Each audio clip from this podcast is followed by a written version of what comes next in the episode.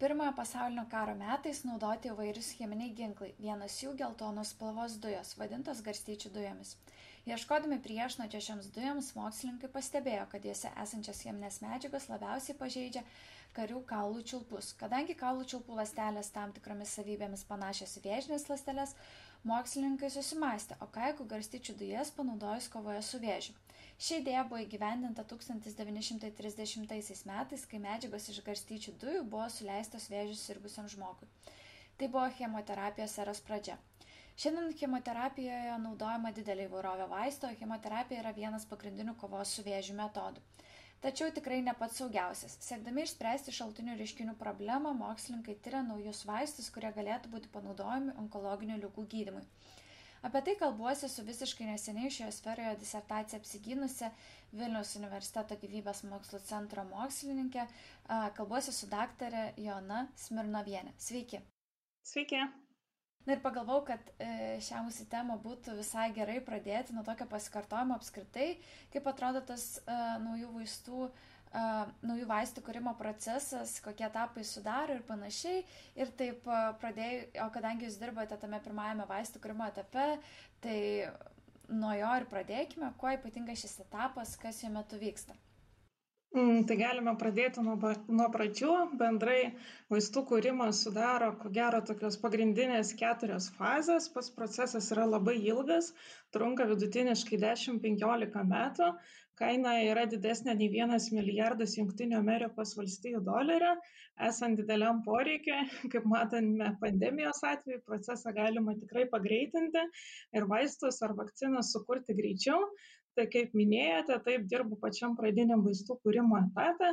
Tai pradinis etapas yra vykdomas mėgintuvėlyje. Tai pirmiausia yra identifikuojama liga kurią mes norime gydyti tarkim vėžys ir yra atrenkamos medžiagos kurios yra susijusios su vėžio vystymusi mūsų atveju mes e, tyrinėjame baltymą kuris užrūgština vėžio aplinką. Taigi ieškome molekulių, kurios galėtų tą užrūgštėjimą sumažinti, galėtų užslopinti tikslinį baltymą arba fermentą, kuris yra atsakingas už vėžio vystimasi. Tai kai užslopinam to baltymo veiklą, taip galime stabdyti ir vėžio vystimasi. Tai tam, kad galėtume sukurti tokias medžiagas, reikia pasitelkti daugybę įvairių įrankio pirmiausia aišku turime sukurti tokią sistemą kurioje galėtume tyrinėti. Negalime vaistų tyrinėti su žmonėmis kadangi tai būtų labai labai pavojinga galbūt nukentėtų daugybė gyvybių kaip ir mūsų istoriniai atvejai rodo kad iš tikrųjų pradžioj būdavo atliekami tyrimai su žmonėmis žmonės bandė vartoti įvairiausius augalus įvairias medžiagas vieni pasveikdavo kitiem deja nepasisekdavo. Taigi šiuolaikinės technologijos leidžia pirminius e, eksperimentinius etapus perkelti į mėgintuvėlį. Tai pirma galime pasigaminti baltymą kuris yra toks pat kaip žmogaus organizme kuris yra vėžio modelis. Tai šiais šiais laikais šiais būdais galime naudoti bakterijas tarkim kad bakterijos pagamintų tokį patį baltymą kuris yra žmogaus organizme kai turime baltymą galime tuomet žiūrėti kokios medžiagos kokios vaistinės kandidatinės molekulės gali ar padidinti jo aktyvumą ar slopinti vaistų atveju ieškome molekulių, kurios slopintų baltymo aktyvumą. Tai e, mes savo laboratoriją pasi, pasiremėm ir naudojam cheminės sintezės būdai, būdus. Galime cheminiais būdais išgauti potencialius vaistus kandidatus. Taip pat, aišku, būna ir kitokie e, baltyminės kilmės vaistai. Tai šiandien daugiau pasakosiu, ko gero, apie savo tyrimus, apie cheminę sintezę. Tai kai turime jau tą baltymą, turime cheminį junginį, tada tyrinėjom sąveikos, kaip, kaip susijungia. Turim suprasti, ar vaistas mūsų kandidatas tinkamas ar ne. Tai šitoj vietoje galim panaudoti E, spynos ir rakto modelį, galim sakyti, kad spyna tai yra tas baltymas, kuris yra susijęs su lygos vystimuose ir mes ieškome rakto. Rakto, kuris idealiai atitiktų spyną. Tai tuomet, kai raktas idealiai e, rakina spyną, tuomet taip užrakiname lygą. Tai jeigu raktas atitinka spyną, tai vaistas yra geras, jis yra veiksmingas, kadangi veikia tiek paties baltymo efektyvumą, tiek sukelia mažai šalutinių poveikių. Kodėl vaistai sukelia pašalinius poveikius? Todėl, kad jie gali e, sąveikauti, rakinti ne tik su e, lyga susijusią spyną, ne tik to baltymo, tačiau gali sąveikauti ir su kitais žmogaus baltymais. Tai vad, mums reikia to rakto, to vaisto kandidato, kuris būtų labai atrankus, labai specifiškas ir jungtųsi, sąveikautų tik su e, šiuo atveju vėžio lygoje dalyvaujančių baltymų. Tai toks yra tas pradinis etapas. Taip gal.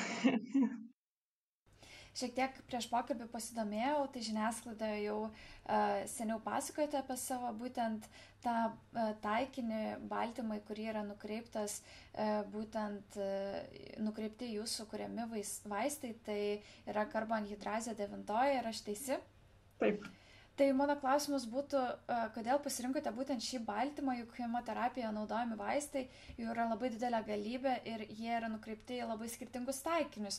Tai kodėl, pavyzdžiui, nepasirinkote, so, nepasirinkote dirbti su tokiais vaistais, kurie būtų nukreipti vėžinių ląstelių DNR, o būtent sugalvojate tirti būtent vaistų sąveiką su ta, tuo baltymu karbonhidrazė 9. Taip, tai šiuo metu chemoterapijoje taikoma apie šimtą vaistų, tai jie turi skirtingus veikimo mechanizmus, tai kaip minėjote, gali jie atakuoti DNR tam, kad lastelė nesi, nesidaugintų, tai iš principo, kodėl uh, vėžys taip greitai plinta, todėl kad uh, yra vėžinės ląstelės ir yra e, sveikosios ląstelės. Ir kai naudojam chemoterapiją, tai dažnai chemoterapija paveikia tiek vėžinės ląstelės, tiek sveikasias ląstelės. Tai vėžinės ląstelės dauginasi greičiau, tai dažniausiai ir jas veikia, tačiau kadangi paveikiamos ir sveikos ląstelės, tai gydomas pacientas tikrai labai prastai jaučiasi, jam yra sunku, silpnai jaučiasi, reikia daug laiko atsigauti tai šiuolaikiniai vaistai yra orientuoti į tai, kad būtų paveikiamos tik sveikos, e, kad būtų nesveikos, kad būtų paveikiamos tik vėžinės lastelės. Taip, tačiau, kad, kad tas vaistas nesąveikautų su uh, sveikosiom lastelėm, tam, kad būtų pažeidžiamos tik vėžinės ir pacientas galėtų gyti ir neturėtų daugybės šalutinių poveikių, kad turėtų energijos, kad nepykintų, uh, ir kad nebūtų kitų baisių padarinių kaip plaukų slinkimas. Tai, tai šio laikiniai metodai orientuojasi į tai, kad paveiktume išskirtinai tik vėžinės ląsteles. Ir kodėl pasirinkom karbonhidrazę 9, tai yra toks baltymas, kurio, kurio nėra aptinkamas veikosiuose ląstelėse, tačiau jis išskirtinai yra ekspresuojamas, tai jis atsiranda ir jo daugėja, kai yra vėžinė aplinka, kai yra vėžinės ląstelės taigi slopindami būtent jo aktyvumą galime paveikti būtent selektyviai būtent tik vėžines ląsteles, tačiau nesveikasias ląsteles. Tai aš kaip suprantu, e, dabartiniai tie chemoterapijoje naudojami vaistai, tai jie labiau tada į DNR nukreipti. Ar, kaip jūs ir minėjot, ar yra kažkokie vaistai, kurie jau yra į, į karbonhidrazę 9 nukreipti, ar jūs čia visiškai inovatyvius vaistus kuriate, tokius e, pirmą kartą, kurie būtent atakuotų šitą baltymą? Yra taip ir DNR veikiančių, yra ir kitus baltymus veikiančių, tie, kurie dalyvauja, tarkim, DNR redagavimo. Tai mūsų atveju karbonhidrazai 9 vis dar nėra vaistų, tačiau pats baltymas, kaip sako 9, tai priklauso baltymų šeimai. Iš viso žmogaus organizme yra 12 aktyvių izoformų, tai yra 12 šeimos narių, kurie yra tarpusavį labai panašus ir jie gal, dalyvauja tiek e, glaukomos, tarkim, vystimėse, tiek vykdo daugybę svarbių reakcijų žmogaus organizme. Tai būtent tų medžiagų, kurios sąveikoje su karbonhidrazėmis jau yra kaip vaistų, e, vaistinėje galite rasti ko gero apie 30 skirtingų molekulių, tai jos yra naudojamos ir kaip diuretikai, ir kaip glaukomos vaistai, ir kalnų aukštumų lygai gydyti. Tai šitas taikinys yra žinomas ir yra jau vaistai ligoms gydyti, tačiau žinom, kad jie sąveikoja su tais visais 12 šeimos narių, su visomis 12 karbonhidrazių, o ne su viena pasirinkta tikslinė. Dėl to yra įvairūs šalutiniai poveikiai, kaip nuovargis, kaip pykinimas, kaip galvos skausmas. Tai mūsų toks tikslas ir yra surasti tuos vaistus kandidatus, kurie sąveikotų, kurie slopintų tik būtent tą priešvėžinį taikinį, tik devintą šeimos narį, karbonhidrazę 9, tačiau nesąveikautų su kitais 11 šeimos narių. Tai čia ir atsiranda tas spynos rakto atitikimas, kaip mes turim su, sukurti tą cheminę molekulę, kad jinai atitiktų tik tai karbonhidrazės devintosios aktyvų centrą, kad tik tik su ją sąveikautų. Pakalbėkime šiek tiek plačiau apie tą jūsų minėtą prieš tai cheminę sintezę, kurios metu yra kuriamos cheminės molekulės, kurios kaip raktas turėtų susijungti su karbonhidrazė 9 ir ją nuslopinti. Tai būtent e, kuriami tie potencialūs e, vaistiniai preparatai, cheminės medžiagos vaistiniam preparatui. Tai gal galėtumėt papasakoti šiek tiek plačiau, kaip būtent yra gaminamos tos cheminės molekulės, kurios galimai ateityje virs vaistų. Mm, tai bendrai, jeigu žiūrėtume istoriją, kaip tos molekulės buvo kūriamos, tai žmonės mėgdavo vartoti įvairius augalinius preparatus, tai kas augdavo jų aplinkoje ar gretimame miške ir vėliau cheminės sintezės būdais būdavo atsirado būdas susintetinti, išgrininti būtent veikliasias medžiagas. Tai atsirado cheminė sintezė ir tuomet pradėjo žmonės šiek tiek modifikuoti tas molekulės, prijungti papildomą grupę, atimti. Ir iš čia atsirado toks pavadinimas - racionalus vaistų kūrimas, kad mes galime po truputį modifikuoti molekulę ir stebėti savybės. Ar jinai geriau, tarkim, sąveikoja su baltymu, ar jinai geriau tirpsta ar jinai atspari, tarkim, šviesos poveikiui. Tai iš čia atsirado, atsirado tos molekulės, o pas mus laboratorijoje tai dauguma jų yra susintetinama. Tai aišku, esame įsigiję ir tas aktyvės medžiagos, kurios yra vaistuose, kurios yra pagrindinės aktyvios medžiagos ir tuomet galim palyginti mūsų susintetintas medžiagas su tomis, kurios yra naudojamos kaip vaistai ir tuomet lyginti savybės, ar mūsų kandidatinė molekulė yra pranašesnė ar mažiau pranašesnė. Tai šiuo metu jau laboratorijai turim daugiau negu tūkstantį įvairiausių molekulių, esam padarę įvairiausių tyrimų ir atrinkę tuos vadinamus lyderinius junginius, kurie pasižymė geriausiam savybėm ir kurie yra tinkami kandidatai vystyti toliau link, link vaistinio junginio, link tikro mhm. vaisto. Tai kiek jau teko atmesti iš to tūkstančio tų, tų potencialių junginių? Atmesti 990 maždaug, apie 10 yra mūsų laboratorijai tų, kurios, kurios tinkamos kaip lyderiniai junginiai. Tačiau, vat, kaip tik dabar pasižiūrėjau prieš mūsų įrašą, kiek iš viso yra naujų vaistų pasaulyje sukūriama per metus, tai Amerikos vaistų federacija kasmet patvirtina tik apie 50 visiškai naujų vaistinių molekulių. Tai tai, kad mes turim pilnas vaistinės vaistų, tai dažnu atveju tai yra ta pati aktyvi molekulė, tačiau yra sudėtos skirtingos pagalbinės medžiagos. Tai matom tų vaistų labai daug, atrodo, kad jų yra daug, skiriasi pavadinimai, skiriasi pakuotės, skiriasi formuluotės, dozuotės, tačiau va tokių visiškai, visiškai naujų aktyvių molekulių kaip vaistų tai sukūriama labai mažai kaip minėjau, apie 50 molekulių visame pasaulyje per metus. Minėjote, kad e, dabar turite 10 likusių e, potencialių kandidatų, kurie galėtų tapti būtent e, vaistų.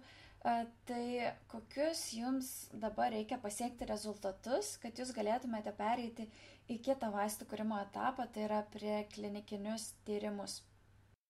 Taip, tai mes pasiekėm uh, žiūrim, kaip molekulė sąveikoja, tai vienas yra, kaip stipriai prisijungia. Tai, tai kaip stipriai, tai galim sakyti, kokios koncentracijos reikia cheminio junginio tam, kad jisai turėtų poveikio organizmui. Tai kuo mažiau mums reikia junginio, kad už pamatyti biologinį efektą, užslapinti baltymą, tuo jis yra geresnis kandidatas.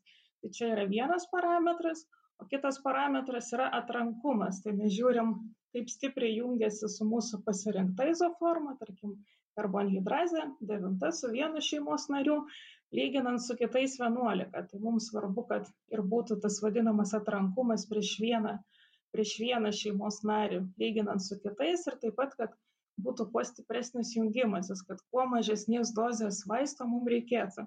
Nes jeigu, tarkim, bus mūsų ten tabletė pusės kilogramo, aišku, jinai bus neefektyvi.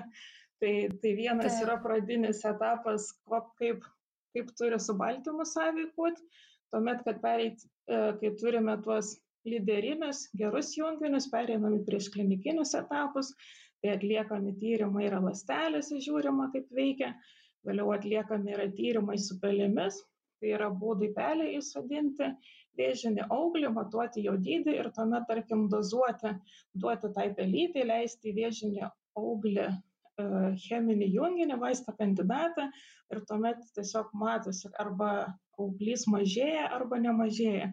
Ir žiūrim, per kiek laiko sumažėja, kaip, kaip, kaip pelytė jaučiasi. Tai čia yra tokie pradiniai etapai bet aišku kaip vaistui tai labai yra svarbu savybės kad vaistas pakliuvęs į organizmą nepakeistų savo struktūros kad netaptų nuodingas kenksmingas arba kaip tik kad pakeistų į geresnę formulę svarbu taip pat per kiek laiko pasišalins iš organizmo turbūt visi norime išgerti, tarkim, rytais kapsulę ir pamiršti, tačiau būna, kad vaistus kas valandą reikia gerti tam, kad jie būtų veiksmingi. Tai yra daugybė tų parametrų, į ką reikėtų atkreipti dėmesį. Tai dabar, e, kai jūs keliausit jau kažkada ateityje į tos preklinikinius tyrimus, tai kiek e, tenai pateks jūsų kandidatų iš tų dešimties, nes dabar, kaip suprantu, dar turite apie dešimt, tai dar turėtų sumažėti, tai ar patenka vienas jau į tą kitą fazę vaistų gamybos, ar gali daugiau nei vienas patekti kandidatas? Gali patekti ir daugiau. Taip jeigu žiūrėtume statistiką tai turbūt iš šimto tūkstančių kas kiekvieną stadiją koks vienas iš šimto tūkstančių praeina.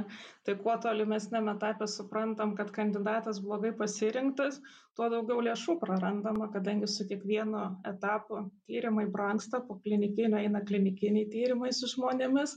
Tai jeigu šitam etape sužinosim su žmonėm kad neveiksmingą kandidatą pasirinkom tai labai didelius nuostolius turėsim. Dėl to ir yra tas mhm. svarbus pats pradinis etapas, kad tikrai teisingai atrinkti junginį. Tai pas mus yra keletas tų variantų. Tai aišku, yra kuriami ir nauji slopikliai. Dirba didelė žmonių grupė, apie 40 žmonių, ir biofizikų, ir biologų, ir chemikų, ir farmacininkų, ir gydytojų. Ir žiūrim, kokios tos molekulės turėtų būti. Bet iš tikrųjų tai iš šimtų tūkstančių vos viena molekulė tampa vaistu. Ir turi praeiti visus etapus ir kiekvienas, aišku, etapas vis, vis sudėtingesnis ir vis brangesnis. Taip, tai mes sustojame prie, e, prie klinikinių tyrimų. Kiek laiko jie vyksta? Ar tai yra ilgesnė fazė nei, nei ta, kurioje jūs dabar esat pirmoji, ar kaip tik ta pirmoji yra ilgesnė nei prie klinikiniai tyrimai, ar vienodo, vienodos trukmės? Tiesiog įdomu, vat, taip eiti šiek tiek progresyviai į tolimesnės stadijas ir žiūrėti, kokia ta trukmė yra, kur mes daugiausiai laiko užtrunkame. Tai ko gero šitie etapai taip galvoju jeigu visas procesas apie penkiolika metų tai pirmas antras etapai ko gero apie porą metų trunka kiekvienas. Tai vėlgi tas priešklinikinis etapas yra jau ir brangesnis ir turim geresnes sąlygas turėt ir turim turėt specialistus kurie išmanytų tą darbą ir galėtų daryti turim turėt ir sąlygas ir finansavimą. Tai tai kartais į tai yra atsiremiama kodėl kodėl užstringa tas etapas kadangi nėra galimybių atlikti tuos tyrimus. Tai, tai pas mus, aišku, gerai Vilniaus universiteto gyvybės mokslo centre, kad tos sąlygos yra, yra galimybės dirbti su pelėmis ir, ir atlikti tos tyrimus. Bet tam, kad judėti toliau, pasirinkti sudėtingesnius gyvūnus, e, beždžionės, šunis, tai Lietuvoje šioje vietoje jau būtų apribojamas ir tikrai reikia ieškoti partnerių iš užsienio investuotojų, kurie domėtųsi ir galėtų toliau vaistą vystyti. Na ir po prie klinikinių tyrimų eina klinikiniai tyrimai, tai aš kiek domėjausi, tenais yra 3-4 fazės ir kiekvienoje fazėje yra vis daugiau uh, žmonių, kurie išbando uh, tam tikrą vaistinį preparatą, tai ar, ar aš esu teisi? Taip tai pati pirma fazė yra tai su sveikais savanoriais tam kad tiesiog įvertinti vaisto dozę kiek galima vaisto suvartoti ar tai tarkim yra vienas gramas ar dešimt gramų. E, ar ar sveikas savanoris gerai jaučiasi jeigu su sveikais e, savanoriais yra patvirtinama saugi dozė tada pereinama į kitą etapą. Tai kitame etape būna jau ir sergantieji ir sveikieji. Ir viena, vieni gauna placebą, kiti gauna vaistą kandidatą. Ir juos, aišku, prižiūri gydytojų grupė. Ir gydytojų grupė dažniausiai taip pat nežino ir neturi žinoti, kuris pacientas gavo placebą, o kuris gavo vaistą kandidatą. Kadangi psichologiniai efektai gali būti labai stiprus, tai, tai tam, kad atmesti, įvertinti, ar tikrai vaistas kandidatas veikia, tai, tai tam ir reikia. Reikia placebo, tos vadinamos kontrolės, kad palyginti rezultatą, reikia duomenų su vaistinė molekulė. Ir jeigu šitame etape e, yra įvertinama, kad vaistas saugus, ir kad jis padeda, turi efektą tikrai žmonėm pagerėja sveikatos būklė, tik tada einama į sekantį etapą, kai yra didinama žmonių grupė. E, tai tų sergančių dažniausiai yra iki šimto tūkstančių ir jeigu su tokia žmonių grupe gaunamas teigiamas efektas, kadangi vėl jeigu dalyvauja šimtas tūkstančių tai nebūtinai visiems šimtui tūkstančių padės. Gali septyniasdešimčiai tūkstančių padėti o trisdešimčiai tūkstančių nebūti išvis jokio efekto. Arba gali būti šalutiniai poveikiai arba silpni arba stiprūs. Tai vėl reikia žiūrėti ar ta galima nauda tikrai nusveria galimą riziką ir ar tikrai vaistas bus e, naudingas patekęs į rinką. Tai kai yra atliekami jau visi šie etapai, tuomet yra teikiamos paraiškos arba Amerikoje, Euro, Amerikos vaistų federacijai arba Europos vaistų agentūrai pateikiami visi duomenys, visos bylos ir tuomet šios agentūros turi patvirtinti, ar tikrai vaistas yra saugus. Tai čia labai svarbu yra atsižvelgti šitą situaciją. Jeigu agentūra šios patvirtina, tai vaistas tikrai yra saugus ir tikrai tinkamas vartoti reikėtų neapsigauti, neieškoti vaistų kitose rinkose, kur nėra patvirtinta. Čia tikrai turėjom prieš porą metų šitą atvejį, kai žmonės remiasi YouTube vaizdo įrašais, galvoja, kad profesoriai patikimi žmonės jam bando įsiūlyti veiksmingą vaistą ir dažnai apsigaudavo. Yra tokių tikrai pavyzdžių, kur žmonės pirkdavo, tarkim, vaistus Rusijoje, o tarkim, Korejos gydytojai skelbia antraštėse, kad štai žmonės vartoja tą preparatą, atsiguria ligoninėje, skaudžiai nukenčia vien dėl to, kad pasitikėjo neteisingai ištransliuoti informaciją, nepatikrino, ar vaistas tikrai yra saugus, ar tas žmogus, kurie, kuris jiems perdavė tą informaciją, ar jis tikrai turėjo tinkamas kompetencijas, tikrai suprato veikimo mechanizmus. Tai tikrai reikia būti atsargiem ir vartoti tuos vaistus, kurie yra patvirtinti tačiau vėlgi kai vaistas patenka į rinką tai padidėja ta žmonių grupė kurie kurie jį vartoja turim jau tada šešis milijardus galimų vartotojų žmonių gyventojų ir jeigu klinikiniai tyrimai buvo su šimtu tūkstančių žmonių ir tarkim šalutinis poveikis galėjo pasireikšti tik vienam iš šimto tūkstančių žmonių tai buvo labai retas šalutinis poveikis tai tiesiog galėjo jo neužfiksuoti tai kai pradeda vartoti visas pasaulis, tai keletą metų vis tiek yra stebimi vartotojų atsiliepimai, kaip žmonės vartoja, ar tikrai nepasireiškia šalutinių poveikių. Tai buvo toks žymus atvejis gana seniai Merko kompanijos, kai buvo paleistas į rinką artritui gydyti skirtas vaistas, vartoja 80 milijonų žmonių, pajamos buvo virš 2,5 milijardo dolerių tačiau paleidus į rinką paaiškėjo kad padidėjo rizika gauti širdies smūgį ir buvo aišku kompanijai labai didelis sprendimas ar vis dar gauti tas didžiules pajamas ar vis tiktai nutraukti vaisto gamybą ir stabdyti tam kad išgelbėti tuos kuriem galbūt gali atsirasti širdies smūgis. Ir buvo priimtas tas sprendimas kad vaistą reikia šalinti iš rinkos tam kad apsaugoti žmones tai tokių variantų būna bet aišku jie yra labai reti. Ir vėlgi, tie vaistai kuriami žmonėms, kai uh, lygos yra populiarios, kai yra didelis vartojimas. Ir didelė bėda atsiranda, kai, kai yra retosios lygos, kai tų vartotojų yra labai labai mažai. Tai čia ir atsiranda įvairūs fondai, kurie remia tą vaistų kūrimą tam, kad išgelbėti didžiąją dalį žmonių. Ir tas procesas yra labai ilgas, labai brangus ir turim mes tą amžiną klausimą o kodėl vaistai brangūs tai jie brangūs todėl kad kūrėm tarkim šimtą tūkstančių molekulių o į rinką paleidom tik vieną molekulę tačiau tos vienos molekulės kaina turi padengti visus kaštus to šimto tūkstančių sukurtų molekulių. Tai čia ir slypi tas atsakymas kodėl vaistai yra tokie brangūs Mhm. Tai šiaip apie Lietuvą norėčiau dar šiek tiek paklausti. Vat jūs minėjot, kad prie, prie klinikinius tyrimus, e, vat jeigu vykdyti su gyvūnais, e, kažkokiais e, kitais nei pelės, tai būtų ganėtinai sudėtinga ir reikia ieškoti tų investuotojų užsienyje. O kaip jums atrodo dėl pačių klinikinių tyrimų fazės? Ar ją būtų realu įgyvendinti Lietuvoje? Mm, taip, yra kompanijų, kurios tos klinikinius tyrimus vykdo, bet vėlgi atsiranda toks etinis klausimas, ar, ar žmonės turėtų gauti darbo užmokestį už tai, kad jie rizikuoja savo sveikatą ir vartoja vaistus, ar vis tik tai jie turėtų tai daryti savanoriškais tikslais vardan mokslo. Galbūt tūkstantis žmonių pasiaukoja ir dalyvavę klinikiniuose tyrimuose gali milijonus išgelbėti tai tai tuos tyrimus galima atlikti klinikinius yra kompanijų tai darančių tačiau vėlgi yra daugybė niuansų kaip kaip kaip tai atlikti Tai tuomet e, kitas klausimas būtų, ar Lietuvoje yra tada, ar mes turim kažkokių grinai Lietuvoje sukurtų vaistų?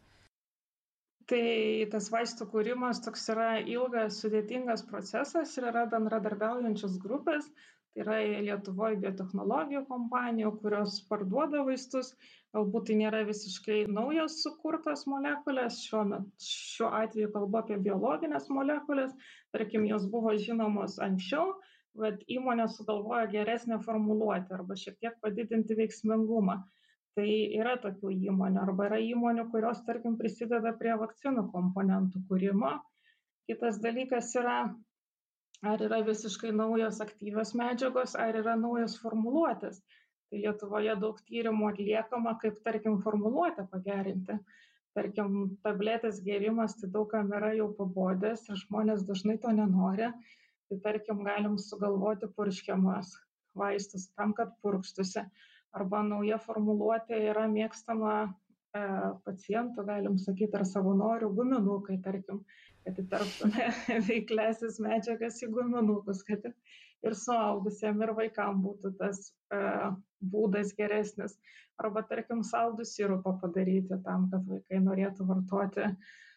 Tai kiek domėjausi, manau, kad vien lietuvių, ko gero, nėra sukurtų visiškai naujų aktyvių medžiagų, bet tikrai labai daug tyrimų daroma tam, kad esančius vaistus pagerinti, pagerinti jų pateikimą, kad jie skaniau, gražiau, maloniau atrodytų, rečiau geriami būtų. Tai tokie daromi dalykai. Jūs kadangi kuriate vaistus būtent e, vėžio gydimui, tai kaip jūs įsivaizduojate, kokiu pavydalu jie, jie bus pateikiami žmonėms, kaip jie atrodys? Nes dabar mes aišku žinome, kad e, pagrind, vienas pagrindinių vėžio gydimo metodų e, vaistais tai būtent yra chemoterapija, bet atsiranda vis naujos terapijos, kai vaistai, vaistas yra supakuojamas į, tarkim, į lipidinės puslelės ir yra nunešama tiesiai į tą vietą, į tą audinį, kur, kur vystosi vėžys, kad nebūtų pažeidžiami ir kiti audiniai, kaip vyksta dažnai chemoterapijos atveju.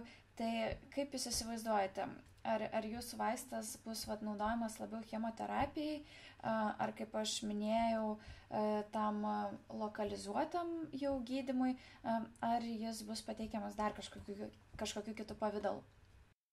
Tai aišku, medicina juda į personalizuotą mediciną, to ir norime, kad galėtume vaistą pritaikyti konkrečiai žmogui, bet kas liečia vėžį, tai vienas gali būti pritaikomas vaistų terapijai, kad vaistas yra geriamas, kaip dažnai įsivaizduojam, bet kitas labai svarbus pritaikomas yra diagnostikai. Ir irgi, kur mes savo šituos sukurtus slopiklius vaistus kandidatus panaudojame, tai vėžio diagnostikai, kad vienas iš gydimo būdų yra, kad e, yra atliekamos operacijos ir auglys yra pjaunamas operacijos metu tam, kad pašalinti vėžinės ląsteles. Tačiau problema tai, kad operacijos metu sunku atskirti, kur yra vėžinės ląstelės, o kur yra uh, žmogaus sveikos ląstelės. Ir uh, siekiama kad tų vėžinių ląstelių neliktų kad vėžys neatsinaujintų dėl to dažnai yra pašalinama tarkim du centimetrai aplink auglį tam kad tarsi taip nu daugiau užgriebiama kad tikrai pašalint vėžines ląsteles. Ir kai žmogus praranda daug audinio jam yra sunku atsigauti gali būti tarkim iš nugaros imamas audinys tam kad perkelti į krūtį. Jeigu krūtyje yra pašalinamas auglys Tai labai svarbu mums yra mokėti atskirti, žinoti, kur vėžinės, o kur sveikos lastelės. Tai kur mūsų sukurti vaistiniai junginiai pritaikomi, tai būtent vėžio vaizdinimui. Tai galime, tarkim, prie, prie šito sukurto cheminio junginio prijungti šviečiančią žymę, kuri tam tikram tam tikrose sąlygose šviečia. Tai va čia yra ta ateitis. Ir dabar jau daromi ir padaryti prieš klinikiniai tyrimai, kad kai vyksta operacija, kad chirurgas operacijos metu galėtų atskirti, kur yra sveikos, o kur vėžinės lastelės. Tai jeigu mes atnešam šviečiančią žymę, kuri būtent atsiranda vėžinėse lastelėse, tai chirurgas operacijos metu ir galėtų matyti, kad šviečia vėžinė lastelė, o sveika lastelė nešviečia. Ir būtent taip labai atrankiai selektyviai pašalinti būtent tik vėžines ląsteles, tam, kad pašalint mažiau audinio ir tam, kad pacientas lengviau atsigautų, lengviau pasveiktų. Tai čia, manau, yra ta labai, labai svarbis sritis ir diagnostikos, kur galima pritaikyti kandidatinės molekulės. Tai iš esmės, kaip aš suprantu, kad e, tada du taikymai yra ir tas, ir ta, ta, tas terapinis taikymas ir diagnostinis. Taip, Mhm. E, gerai, o man dar šiaip įdomu, e, labai daug tobulėja įvairios terapijos, kaip mes galime gydyti tą vėžį ir tame tarpe, vat, T lastelių terapija, kuri, kuri vis populiaresnė tampa. Kaip Jūs manote, ar vat, ateityje vis dėlto tas gydimas vėžio, vėžio gydimas vaistais turės savo nišą vėžio gydimų sferoje? Mm, taip, tai aišku, dabar sparčiai populiarėja imunoterapija, kad galime skatinti imuninį atsaką, e, paveikti žmogaus organizmą taip, kad jis pats kovotų su vėžinėmis lastelėmis, nes dažnai dabar negali atskirti imuninė sistema, ar sveika, ar vėžinė lastelė ir nekovoja. Tai yra ieškoma būdų, kaip, kaip skatinti tą imuninį atsaką ir gali būti, aišku, molekulės biologinės, tai vadintume, kad tai irgi yra vaistai, Tai taip, tai yra tikrai ateities medicina ir galim sukurti tas molekulės ir labai, ir labai specifiškas, ir labai atrankės, kad tikrai būtų, būtų nauda pacientui. Kita vertus, vėlgi atsiranda įvairūs praktiniai dalykai, kad jas yra sunkiau pagaminti dideliais kiekiais, jeigu, tarkim, lyginam su cheminė medžiagom, taip pat sukurti formuluotę. Jeigu taikom imunoterapiją, tai dažnai pacientui tenka atvykti į gydymo įstaigą tam, kad gautų savo dozę, galbūt jam reikia suleisti tuos biologinius vaistus į veną. Ir pačiai tekia yra lankytis Kauno klinikose, tose chemoterapijos skyriuose su artimaisiais ir tikrai labai slogus ir liūdnas įspūdis yra ten pabūti ir tikrai to daryti nesinori. Tikrai daug laiko ligonėse praleidžia E, pacientai vėžių sergantis ir, ir nelabai nori to turbūt ir matyti, ir grįžti, ir būti. Tai cheminiai vaistai turi tą didelį privalumą, kad gali būti naudojami kaip tabletės, kaip žvakutės, kaip įvairūs sirupai, guminukai, kas yra patraukliau.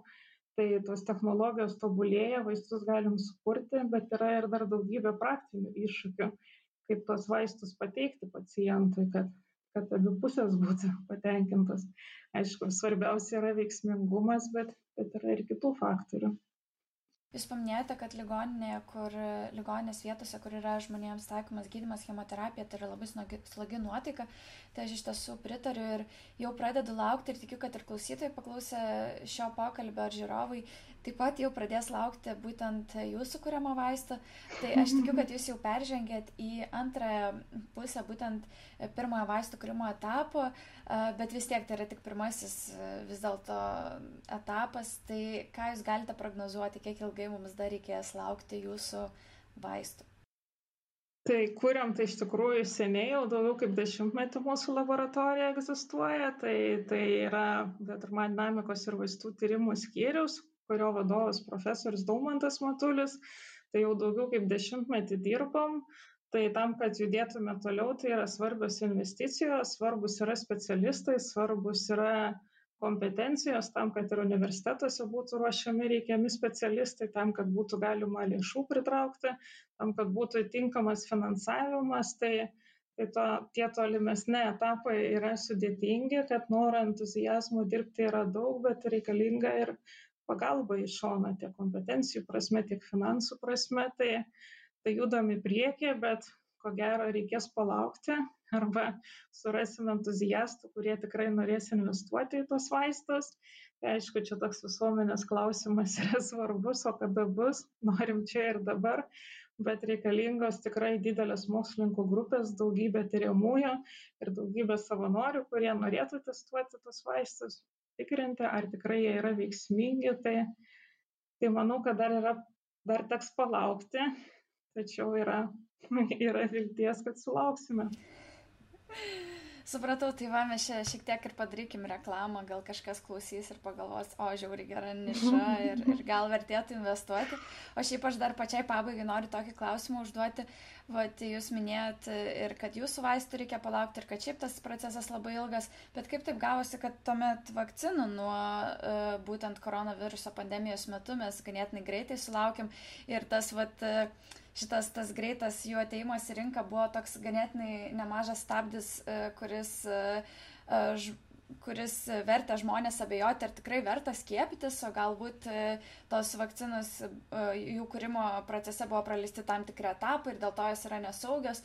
Tai kaip taip gaunas, kad vat, kai kurie vaistai yra kuriami 15 metų, kai kurie yra išleidžiami į rinką žymiai greičiau?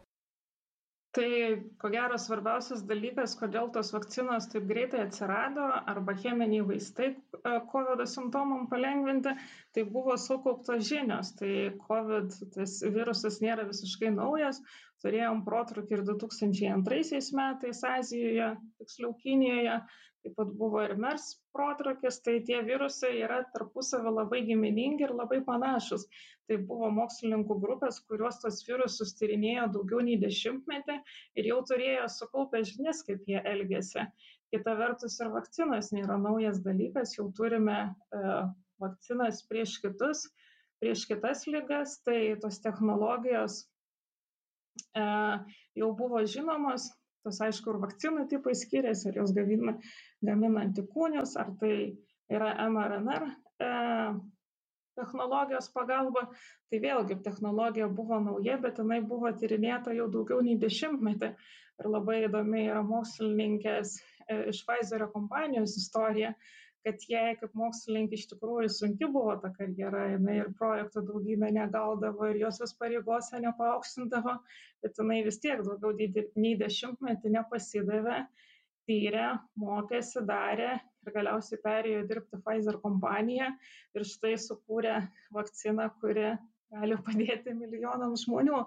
Tai kodėl taip greit buvo padaryta, tai buvo vis tiek daugiau nei dešimtmečio žinios ir kad tie mokslininkai tyrinėjo, galbūt atrodė, o kam jiems reikia skirti finansavimą, taigi pandemija pradėjo, praėjo, niekad nebereikės, bet čia tas pavyzdys, kad moksliniai tyrimai reikalingi yra, nes niekada nežinai, kada prireiks tų rezultatų, kokia bus situacija.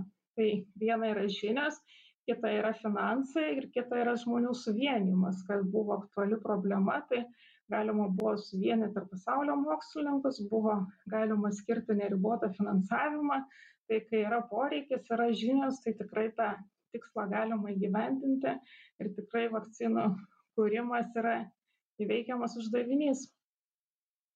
Tai, žodžiu, teikti, kad šitos vakcinos yra nepakankamai patikrintos ar nebūtinai šios, bet ir bet, bet kokios kitos ar bet kokie kiti vaistiniai, vaistiniai preparatai, jeigu jie buvo skurti šiek tiek per trumpesnį laiką nei, vat, jūs minėjot, 15-14 metų, tai kaip ir neturėtų, nereikėtų taip teikti, ne, ne, neturėtume turėti tokio pagrindo. Tai, tai nėra būtent tas laikas trumpinamas vakcinos ar kito vaisto kokybės pagrindu. Taip, tikrai negalim to teikti, tikrai jeigu, jeigu jos yra patvirtintos, kad jos yra saugios, tai jos ir yra saugios. Dažnai yra, aišku, išryškinami labai reti atvejai, kažkoks labai retas šalutinis poveikis, tai šiuo, atžiu, šiuo atveju reiktų vėlgi į mokslą atsižvelgti ir šiek tiek paskaičiuoti tikimybių teoriją. Jeigu yra rizika, kad pakenks vienas iš milijardo, o, o, o, o tikimybė, kad labai padės, yra milžiniška, nusveria, tai tai tikrai reikia į tai atsižvelgti ir skiepytis ir saugoti ir save ir kitus. Ir kaip mes su kolegom diskutavom tai visada tarkim galim rinktis ar mes einam šaligatviu ar mes einam gatve galim vaikščioti gatve ir džiaugtis, kad mūsų niekada nepartrenkė automobilis, bet yra didesnė rizika, kad partrenks, jeigu eisi gatve, o neįsi šaly gatve. Tai čia tas kiepimasis ir yra vaikščiojimo šaly gatve, tam, kad padidinti tikimybę, kad, kad liksi sveikas. Mhm. Tai čia bandykime ir užbaigti mūsų šiandieninį pokalbį. Šiandien su daktarė Jona Smirnovienė prisiminėme, kaip atrodo tas kelias, kurį kiekvien, kiekvienas vaistinis preparatas praeina iki tol, kol pasiekia vartotojai ir kokiais vaistais ateityje gydysime onkologinės ligas. Su jumis, kaip visada, buvau aš, mokslos ribos žurnalistė Elizabet Bažanskytė. Iki kitų kartų. Thank you.